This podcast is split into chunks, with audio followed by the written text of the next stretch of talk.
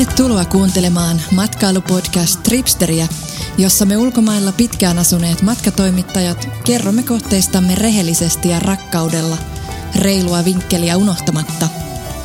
Minä olen Paula Kultanen Ribas, Helsingin ja Barcelonan tripsteri, ja otan selvää, mistä matkalla ainakin kannattaa olla kartalla.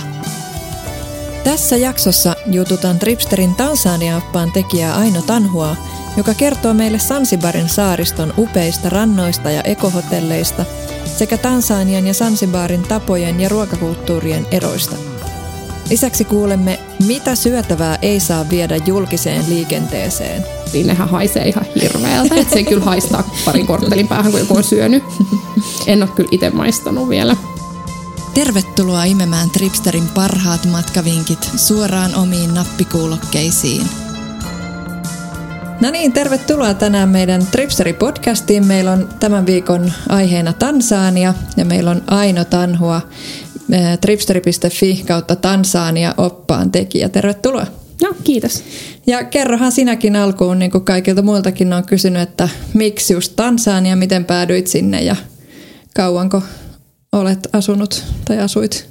Joo, mä päädyin Tansaniaan ihan ekan kerran 2009 vuonna vaihto-oppilaaksi. Menin ihan niin yliopistoon vaihtoon. Mitä sä opiskelit siellä? Journalismia. No niin. Joo, mä olin journalismin laitoksella Iringan kaupungissa.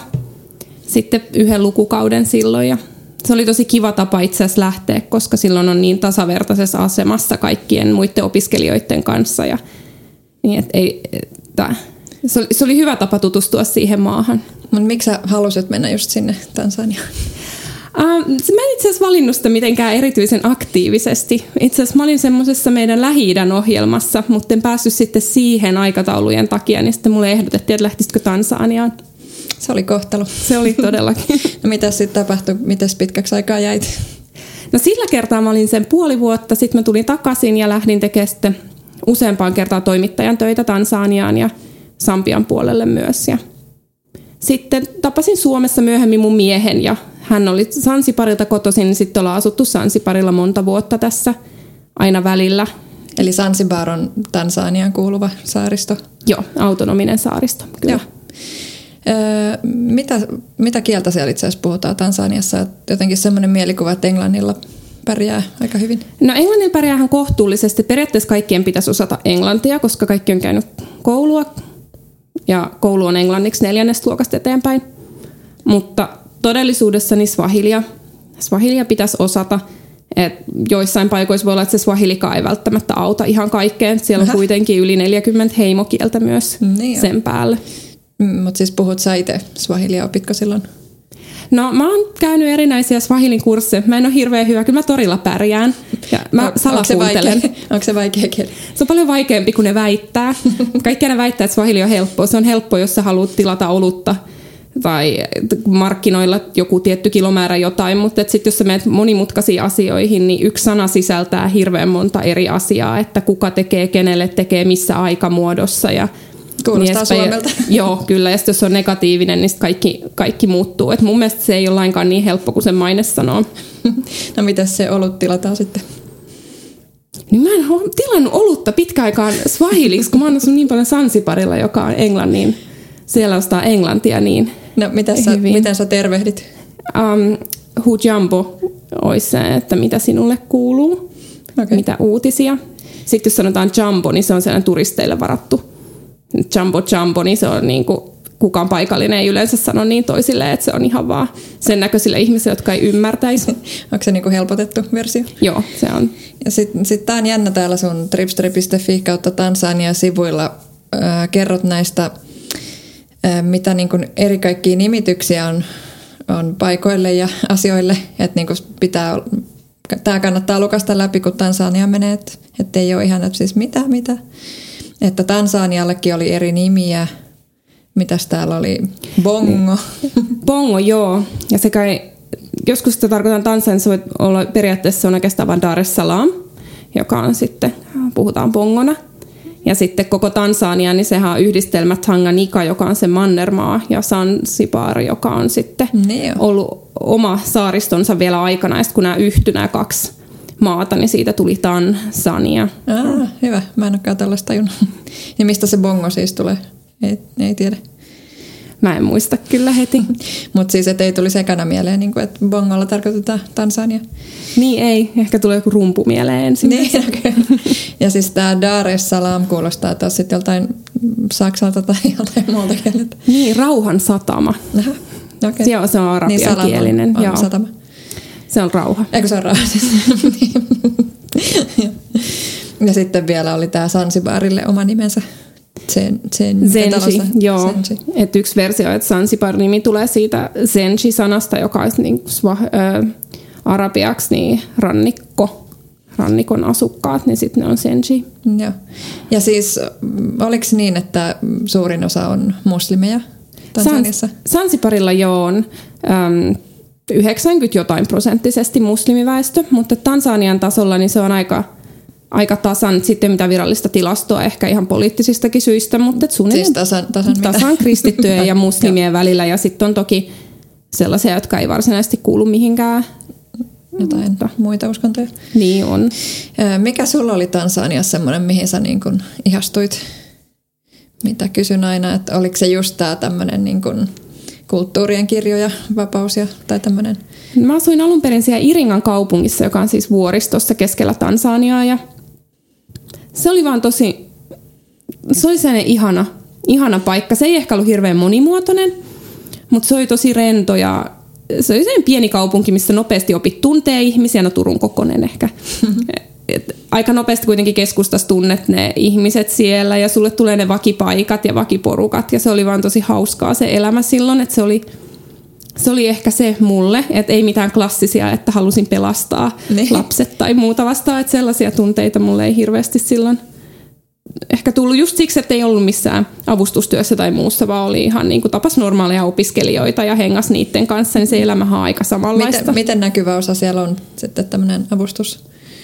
Siis työ ja- avustustyöntekijät ja työ, niin se on kyllä aika, aika näkyvä ja varsinkin siellä Iringassa, niin siellä oli suurin osa ihmisistä oli jonkunlaisen järjestön kautta siellä. Mutta sitten ehkä ne avun kohteet, niin mä oon nähnyt paljon rajumpaakin köyhyyttä monessa paikassa maailmassa, että ehkä Tansania siinä yllätti, että mä luulin, että se olisi jotenkin rajumpi. Joo. Joo, mutta ei, ei sen siellä ollut ihan hirveästi mitään semmoista tosi shokeraavaa nähtävää, että semmoista normaalia elämää, totta kai niin kuin alemmalla elintasolla. Mutta Niin. Ja miten sä vertaisit sitten puolestaan Sansibariin, että onko se niin kuin tosi semmoinen, eikö siitä ole tullut aika niin kuin trendikäskin, onko siellä niin kuin sellaista luksusmatkailua vai miten sä kuvailisit? No siellä on tosi paljon myös luksusmatkailua, että hirveästi on hotelleita, joiden hinnat alkaa jostain tuhannesta dollarista yö. Että niitä on kyllä, että se on ihan oma, oma niin kuin niche siinä turismin alassa. Ja sitten on rantapaikkoja, tietty ihan rentoja, semmoisia 60 dollarin paikkoja, mutta kyllä Sansiparit löytää vielä ihan kyliä ja varsinkin jos se ei ole rannassa. Et monessa paikassa, kun sansiparilaiset ei alun perin rakentanut rantaa, ne ei asunut rannassa. Mm, vaan merirosvojen takia varmaankin.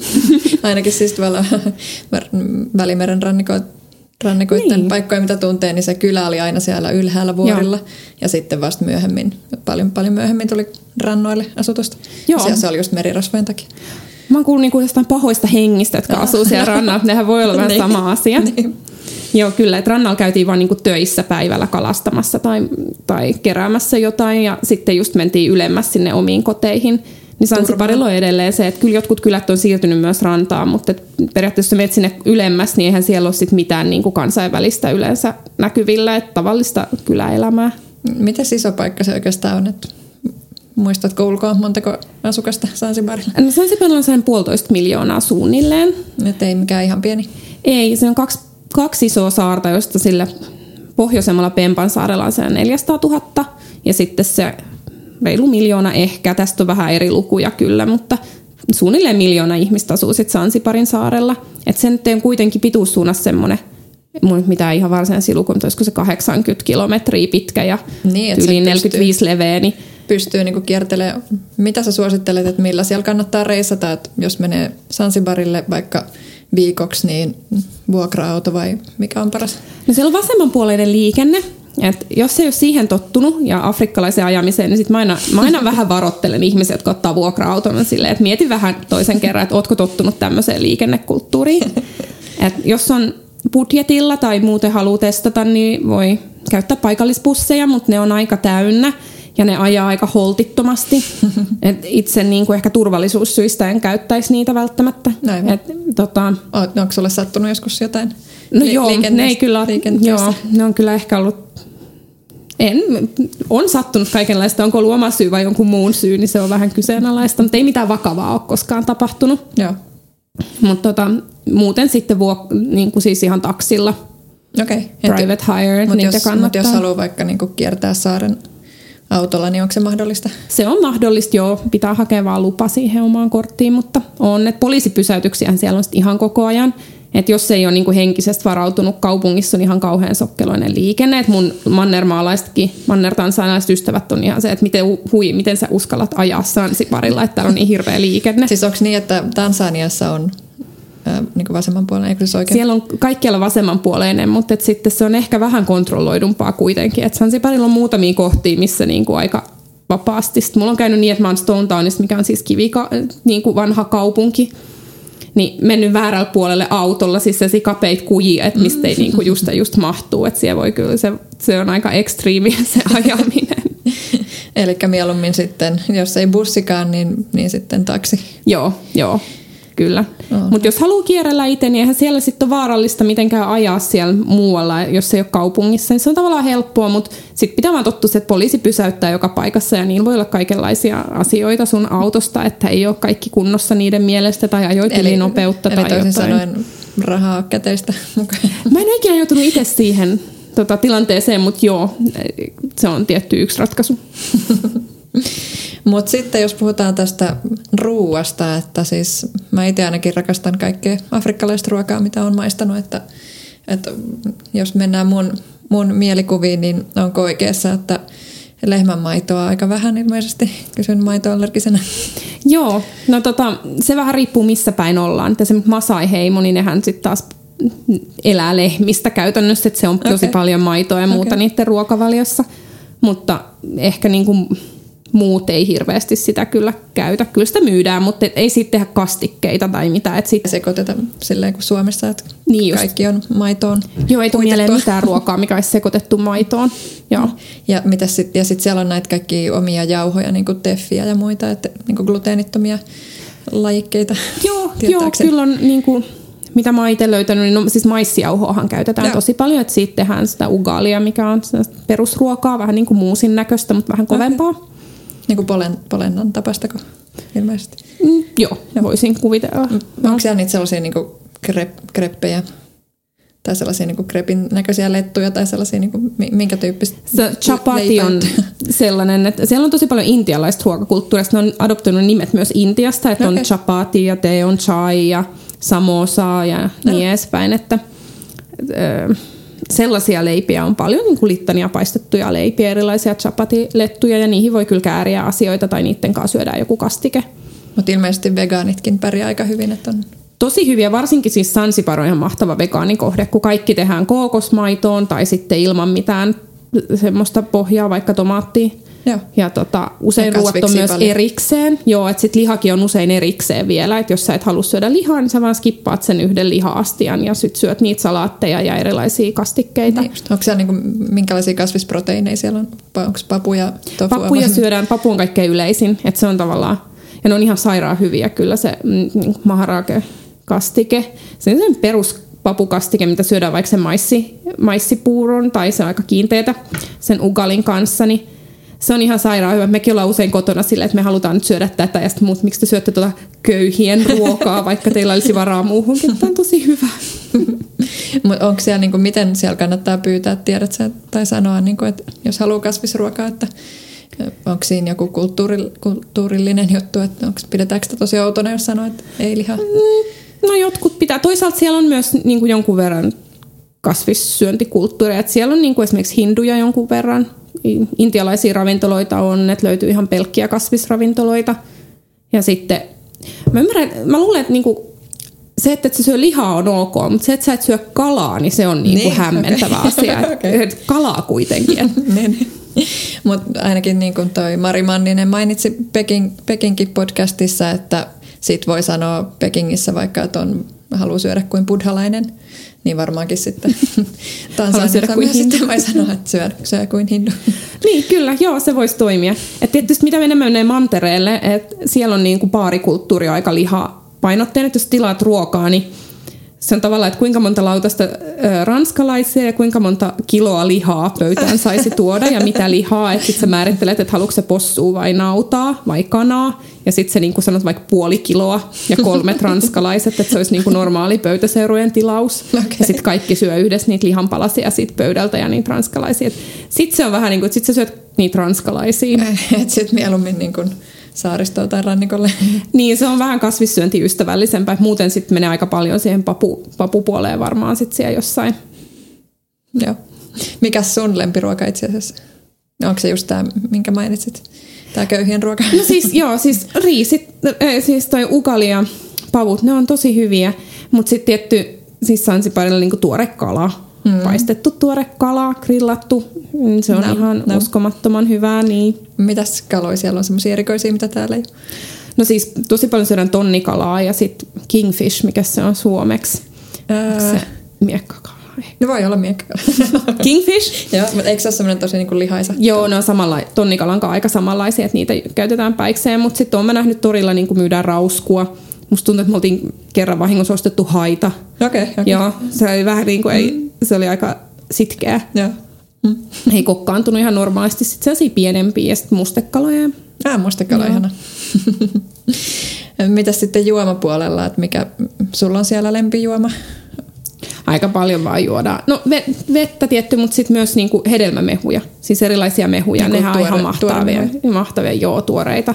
Ja niitä ihmiset tekee kotonakin, että melkein kun menet kenen tahansa kotiin, niin niillä on niinku jääkaapissa vesi tai siis mehukannu, johon lisätään todella paljon sokeria. No. Si- siinä sua pidetään omituisena, että en halua sokeria mehuun, niin se on niinku, että miten ihmeessä et halua.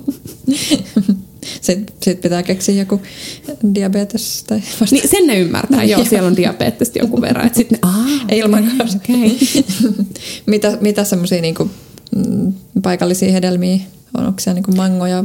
Mangoja on tosi paljon, joo, niitä on joka sesongilla. Sitten on sesongeittain, että joskus on tielaidat täynnä, niin vaikka vesimelonia voi olla yhtäkkiä jackfruit. No sitten on Dorian, mikä on kielletty aika monessa paikassa, että ei, ei saa tuoda Doriania kaupunkiin, ei saa tuoda Doriania bussiin, nehän haisee ihan hirveältä. että se kyllä haistaa parin korttelin päähän, kun joku on syönyt. En ole kyllä itse maistanut vielä. Eikö jackfruithan on tämmöinen, mistä tehdään myös niinku kasvi, kasviproteiinia? Joo. Semmoista aika proteiinipitoinen. Joo, joo, ja se on tosi hyvä, että tosi Joo, tahmasta.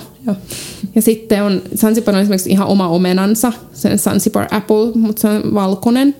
Okay. Se on ehkä sellainen hedelmä, mitä on nähnyt muualla, että ainoastaan siellä. Okei. Okay. Mutta siis näistä kaikista tehdään sitten mehuja? Joo, kyllä. Ihan, ihan kaikesta sesongin mukaan. Entäs alkoholipuolella? Täällä, täällä, täällä tota verkko-oppaassa sanotkin, että Sansibarilla kun on muslimeita paljon, niin ei ehkä sitten alkoholia niin paljon. Niin, ainakaan näkyvästi. Että tota, turistihotellit, suurin osa niistä tarjoilee kyllä. Ja sitten yllättävistä paikoista voi löytyä baareja. Mä menisin esimerkiksi ihan, ihan sisäsaaressa, sisällä Sansiparissa, niin tota, ihan puskassa semmoiseen paikkaan, niin mä ajattiinkin vahingossa baarin pihalle. Että oho, mistä se ilmestyy. Et kyllä niitä on ja paikallisetkin. Joo, se oli vähän se puskien takana.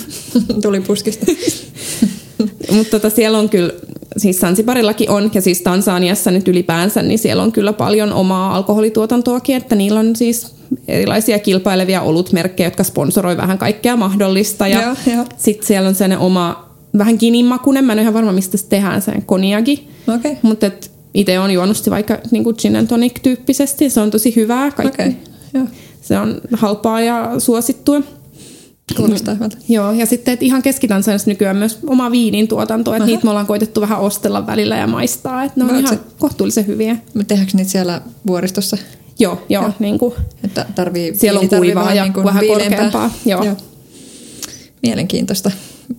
Noitahan pitäisi päästä maistamaan. Kyllä Varmaankin ei niin pien... Suomessa vielä. Niin uskoisin, että tuotanto on aika pieni. Että just kävin tuossa Kanarialla, Gran Canarialla, missä on viinin tuotantoa, mutta siis myös niin pieniä määriä, kun on pieni saari kyseessä. Että Niin se voi kyllä olla myös yksi syy, miksei sitä viedä ei hirveästi. niinku riitä ihan Suomeen asti. Niinpä, joo. Et sit tässä yksi väsyy niinku viinituristina lähtee Tansania.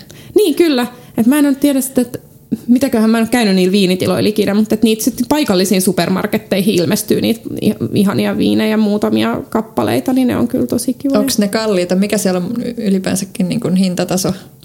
Ja Tosi mitkä vaihteleva. Asiat, mitkä asiat on niinku kalliita tai halpoja? Kaikki, mitä tehdään Tansaniassa, on aika halpaa. Ja kaikki, mikä tuodaan, on kallista. Et se on ehkä se, Loogista. Joo, että jos sä syöt mitä tahansa paikallisesti tuotettua, niin se on aika edullista, ellei nyt ole jossain tosi korkeatasoisessa ravintolassa. Mutta Ja vastuullisen matkailun vinkkelistä myöskin kannustamme niitä paikallisia tuotteita. Kyllä, nimenomaan. käyttämään. Ja ne on yleensä parempiakin. Että sitten tietty, että jotkut asiat, ihan pasta tai tämmöisetkin voi olla niin kuin ainakin samassa hinnassa kuin Suomessa tai kalliimpia, kun ne yleensä tuodaan sitten jo jostain muualta. Niin, niin. Mutta Sansiparille tuodaan perunat ja porkkanatkin mantereen puolelta, niin sitten nekin on joskus ihan yllättävästi tultu, että Prismasta saa ainakin halvemmalla. No ehkä jos sinne saakka lähtee, niin sitten ei ole pakko saada peruna ja pastaa joka päivä. niin, kyllä.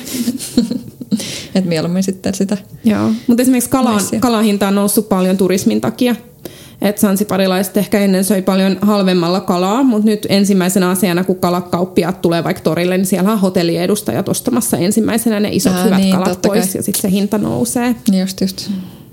Just pakko sanoa taas anekdoottina tuolla Kanarialla oli taas vähän toisinpäin, että siellä niinku parissa ravintolassa ne sanoi, että täällä on nyt oikein hyvää kalaa ja sen huomasi, että se oli niinku tuoretta ja muuta. Ja sitten taas sanoi, niinku, että jos joku yrittää tulla myy- myymään jotain huonolaatuista kalaa, niin sitten vaan sanoo, että kuulet, hotellit on tuolla, että mene sinne.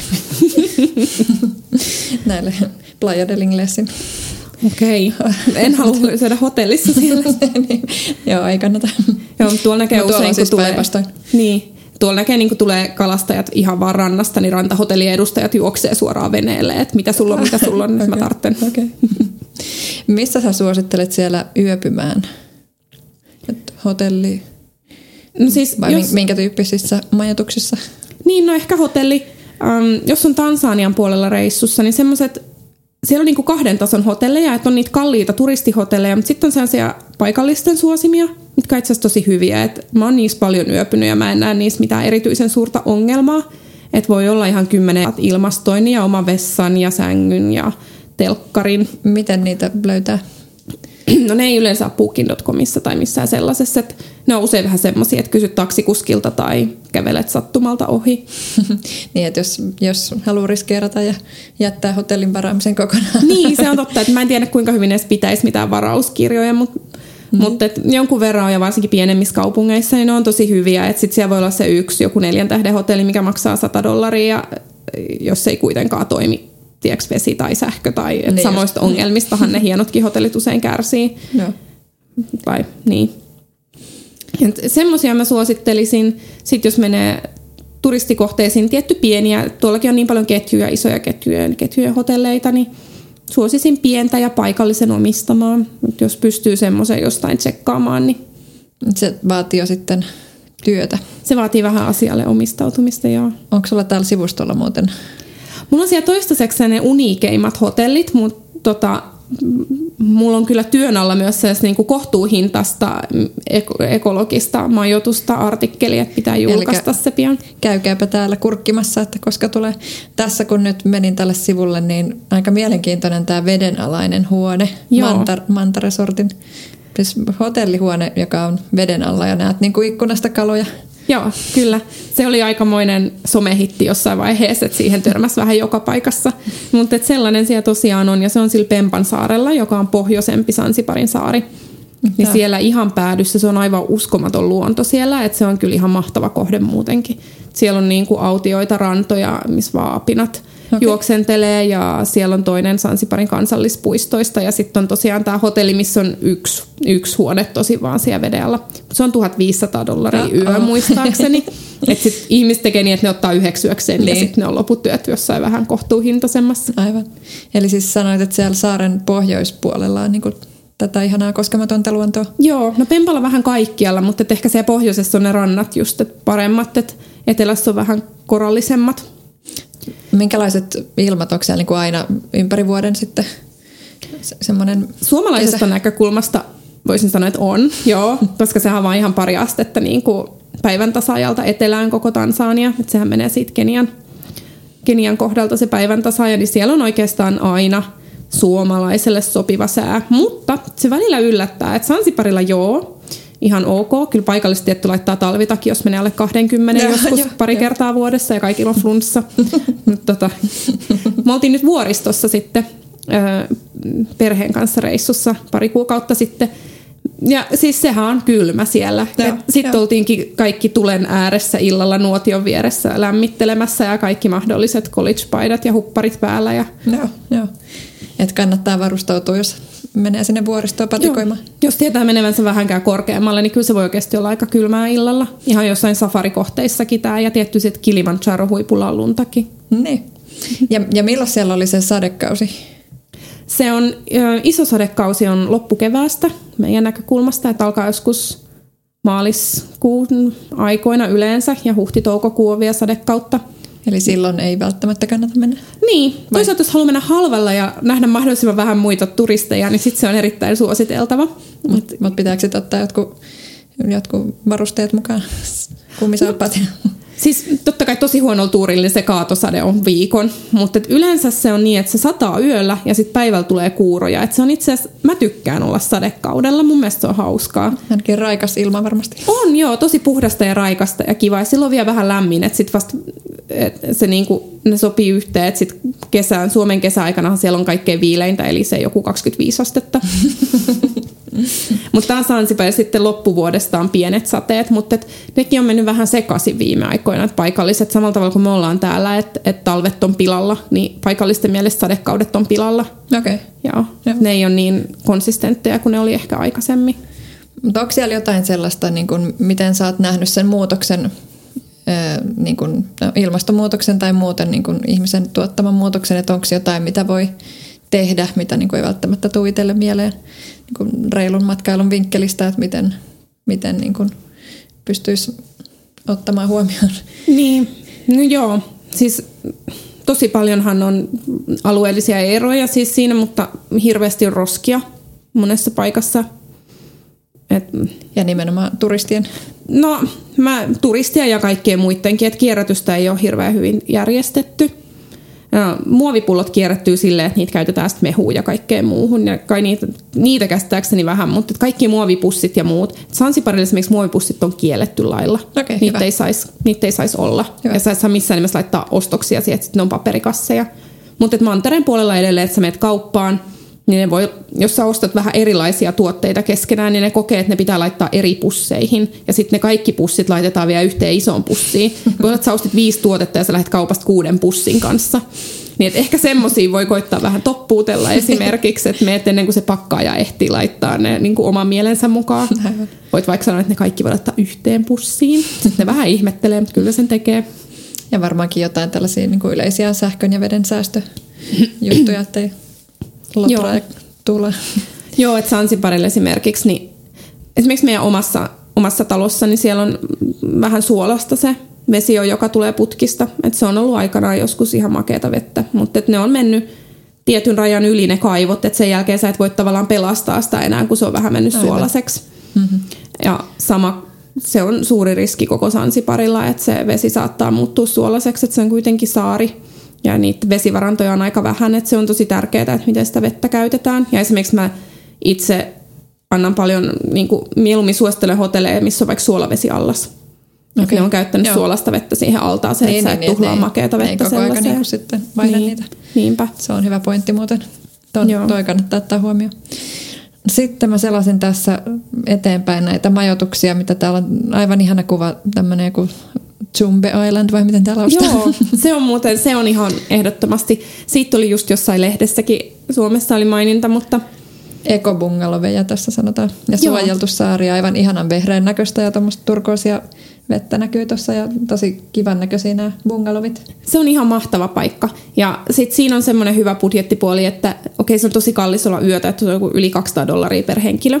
Mutta siellä voi käydä päiväretkellä, mikä on 90 dollaria muistaakseni ainakin viimeksi. Ja siihen kuuluu snorklaaminen meribiologin kanssa, että Ah, ne oikeasti wow. niin näyttää, ne korallit on aivan mahtavia ne riutat siellä. Wow. Sitten sä saat syödä siellä saarella, sut viedään retkelle ja sä saat pungalovi vielä päiväkäyttöön. Ah, se kuulostaa hyvältä. Se on ihan mahtavaa. Ja niillä on pelkästään kasvisruokaa muuten. Okei. Olisiko jopa ollut vegaanista. ja tota, joo. Yes. Mutta jos haluaa tehdä yhden yön jonkun tällaisen eipä se- romanttisen matkan. Eipä se 200 nyt sitten niin, että jos haluaa niin oikein satsata ihanaan sijaintiin, niin Niin, kyllä. Et mulla oli just Sitten voisi häämatkalaiset siellä yhden yön, niin ne sanoi, että se oli ehkä heidän lempimajoitus kuitenkin koko matka aikana. no niin, joo. Eli sä, siis sä oot tehnyt niin oppaan hommia siellä. Mä oon käynyt itse vaan ihan retkellä siellä mm, tota, asiakkaille, kun mä tosiaan omistan, tai mun mies omistaa matkatoimiston ja Suomessa?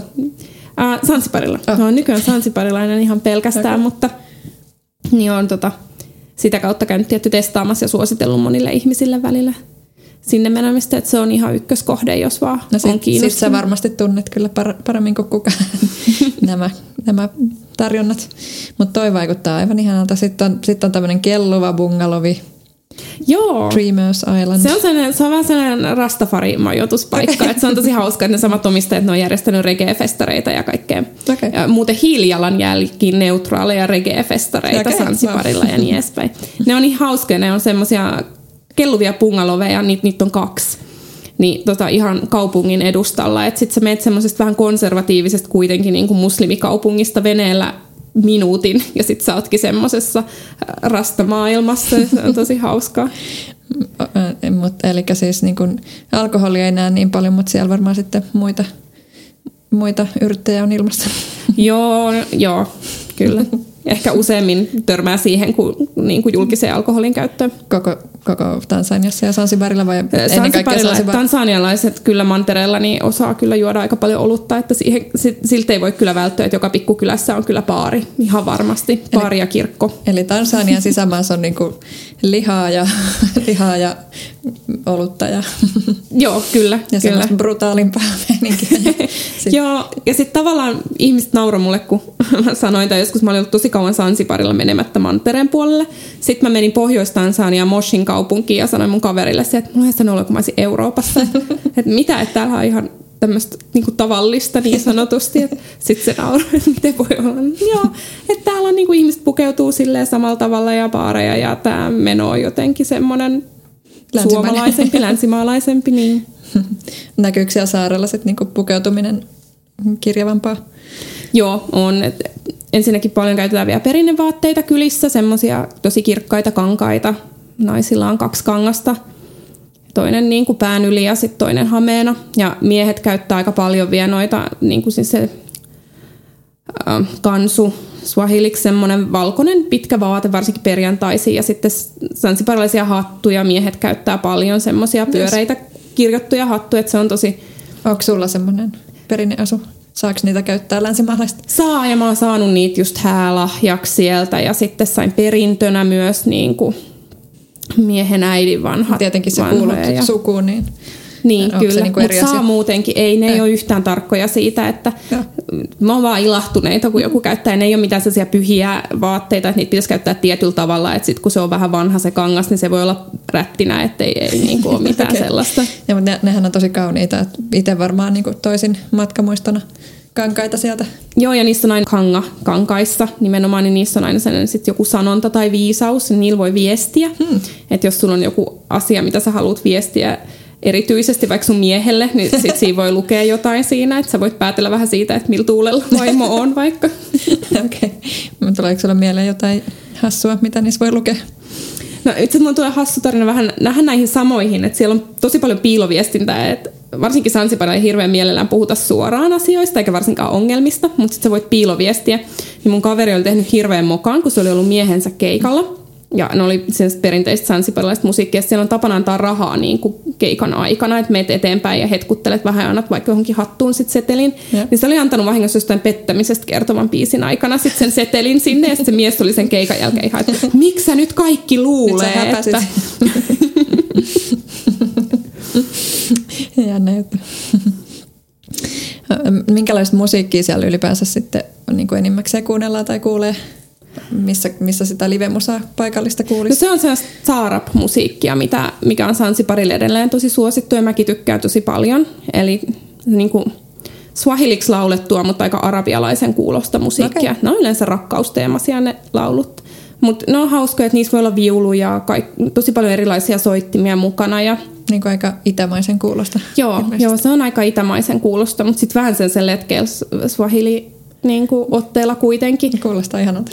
Joo, se on ihan mahtavaa ja se on semmoinen heti, että sä menet, niin kuin siirryt ajasta ja paikasta jonnekin muualle, kun sä kuuntelet sitä. Näin. Ja missä sitä siis parhaiten pääsee kuulemaan? No ne keikat on vähän silleen, että niitä ei ehkä tiedä etukäteen, mutta siellä on semmoinen Dow Countries Music Academy Stonetownissa ja ne op- siellä siis opetetaan kaikkia klassisia soittimia vielä ja siellä, siellä niillä on mun mielestä joka viikko ainakin keikka, että se on yksi ja sitten toinen, mitä mä sanoin, että jos on jotain romanttisempaa illanviettoa hakemassa, niin siellä on yksi kattoterassi. Emerson on Hurumsi hotellin kattoterassi, missä on kuutena iltana live-musiikkia samalla, kun sä syöt sitten ihanaa sansiparilaista okay. ruokaa niin korkealla, no. että sieltä näkee kaiken yli ja auringonlasku merelle. Ja...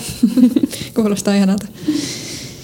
Näistä näköalapaikoista, kun vielä puhutaan, niin Kilimanjaro, onko pakollinen nähtävyys sun mielestä? On, mutta se usein piilottautuu pilvien taakse. Et just nyt kun sanoit, että me oltiin vuoristossa ja ekaa kertaa mun pieni poika oli meidän mukana Pohjois-Tansaniasta, tai meidän pieni poika, niin hän halusi nähdä Kilimanjaron tosi kovin, mutta se ei kertaakaan näyttäytynyt. Et se oli aina pilvien takana. Uh-huh.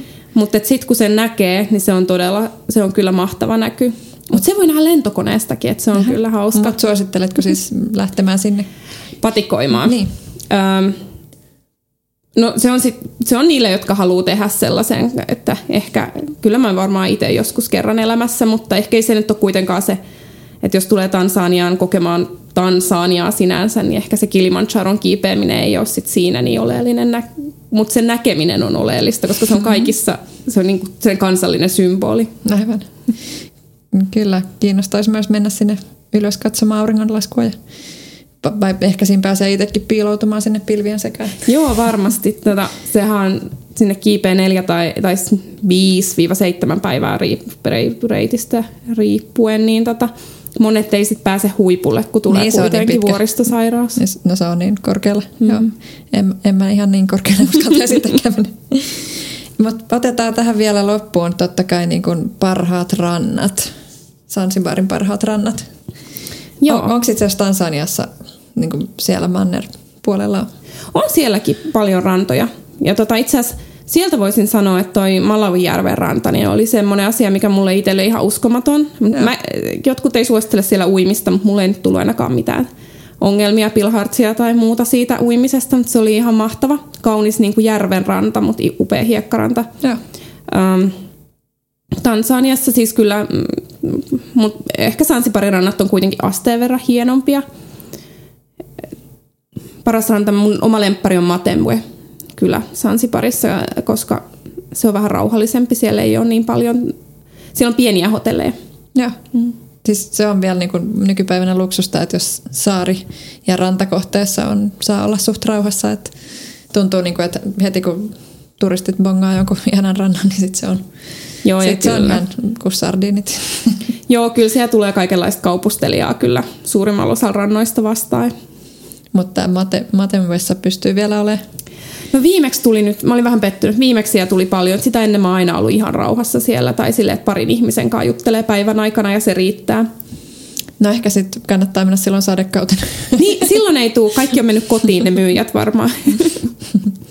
Mitäs muita näitä rantoja, niin onko niissä hirveästi eroja, että minkälaisia elämyksiä niillä rannoilla sitten on?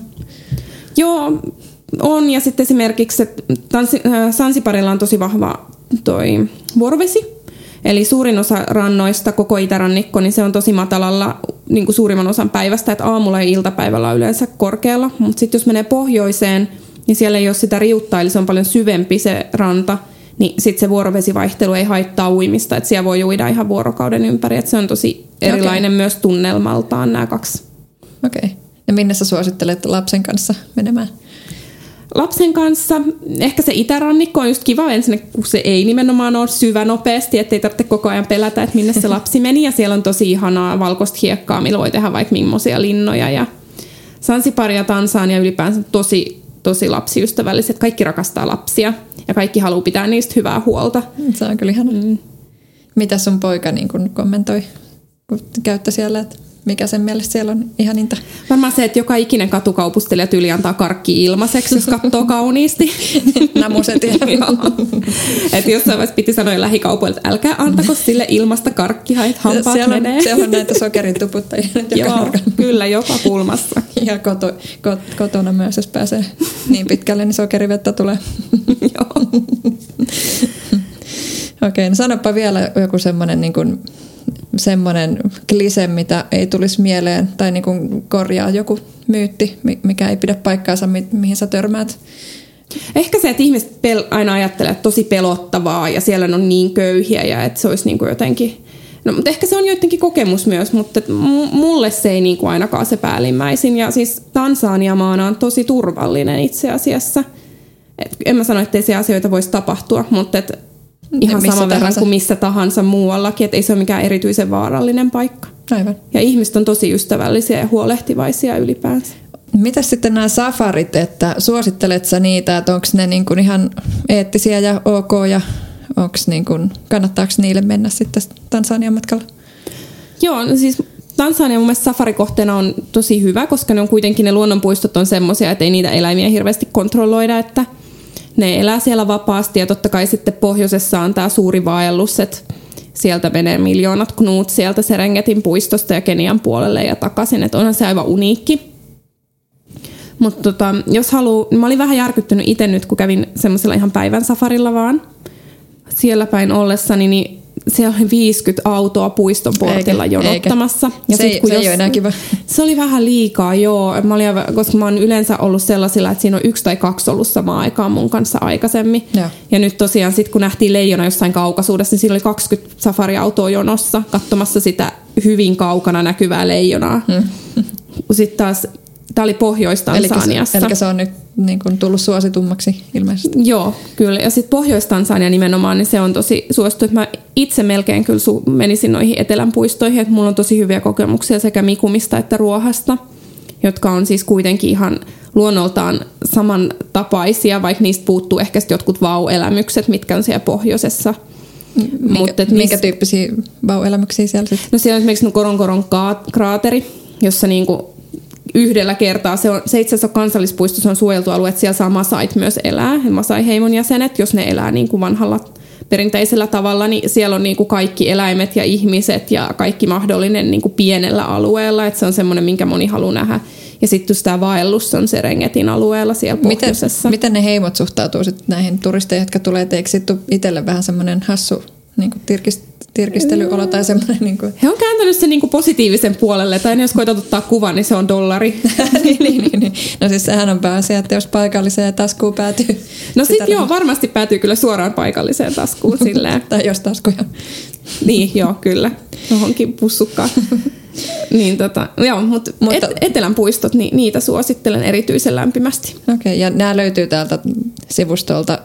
Ei, ei ole safari sanalla, mutta kansallispuistoista ainakin löytyy. Joo. Et siellä on semmoinen... ehkä, ehkä sä laitat sinne sen safarisanan. Mä, mä laitan sen sinne, niin sitten kaikki mä että nämä on safarikohteita. mutta esimerkiksi Mikumi ja Ruohan puistot, niin ne on tosi ihania ja niissä ei niinku, niissä ei välttämättä törmää kuin pariin autoon päivän aikana. Et tuntuu ehkä silleenkin, että ei ole mikään massaturismikohde, vaan että saat oikeasti kahdestaan sen luonnon kanssa välillä. Joo.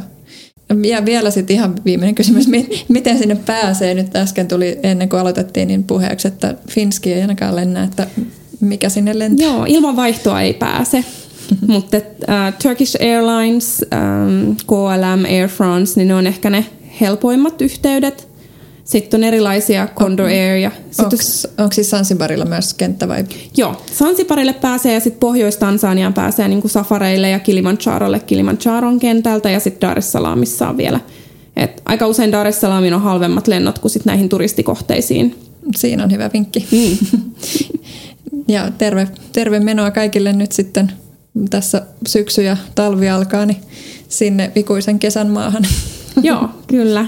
Ja ottakaa pitkä loma sitten kerralla, niin ei tarvitse mennä monta kertaa. Se on niin paljon nähtävää, että menee kyllä helposti. Mikä olisi suositeltavaksi kaksi viikkoa? Hyvä. Kyllä kaksi viikkoa mun mielestä niin kuin, tavallaan minimi. Et okay. Ehkä jos menee vain yhteen kohteeseen, niin viikko on ok, mutta jos haluaa vähän enemmän nähdä, mutta kyllähän siellä saa menemään aikaa. Siis mä oon kuitenkin ollut kah- yhdeksän vuotta joku kytkössä. Mä en ole vieläkään nähnyt läheskään kaikkea, mitä pitäisi nähdä. Okei, okay. no sitten sinne diginomadiksi tekemään etätöitä. Niin, kyllä, joo. Hyvä, kiitos. Ja tosiaan Aino Tanhualle voi lähettää vielä kysymyksiä, jos tuli herästä mieleen, niin tripsteri.fi kautta Tansania. Sitten siellä on semmoinen kommenttikenttä, niin sinne voi lähetellä kysymyksiä, niin, niin Aino vastaa. Joo, kiitos paljon. Kiitos sulle. Kiitos rakkaat matkakuumeiset kuulijat seurastanne. Seuraavassa Tripsteri-podcastin jaksossa minä, Paula Kultanen Rivas, jututan Tripsterin toista Praha-oppaan tekijää Siru Vallealaa, joka kertoo meille Prahan kuumimmista ravintolatrendeistä, olut- ja viinibaareista, vegaaniruokapaikoista sekä omista suosikkinähtävyyksistään ja siitä, mitä kaikkia Prahassa voi tehdä lasten kanssa. Tervetuloa jälleen ensi kerralla imemään Tripsterin parhaat matkavinkit suoraan omiin kuulokkeisiin.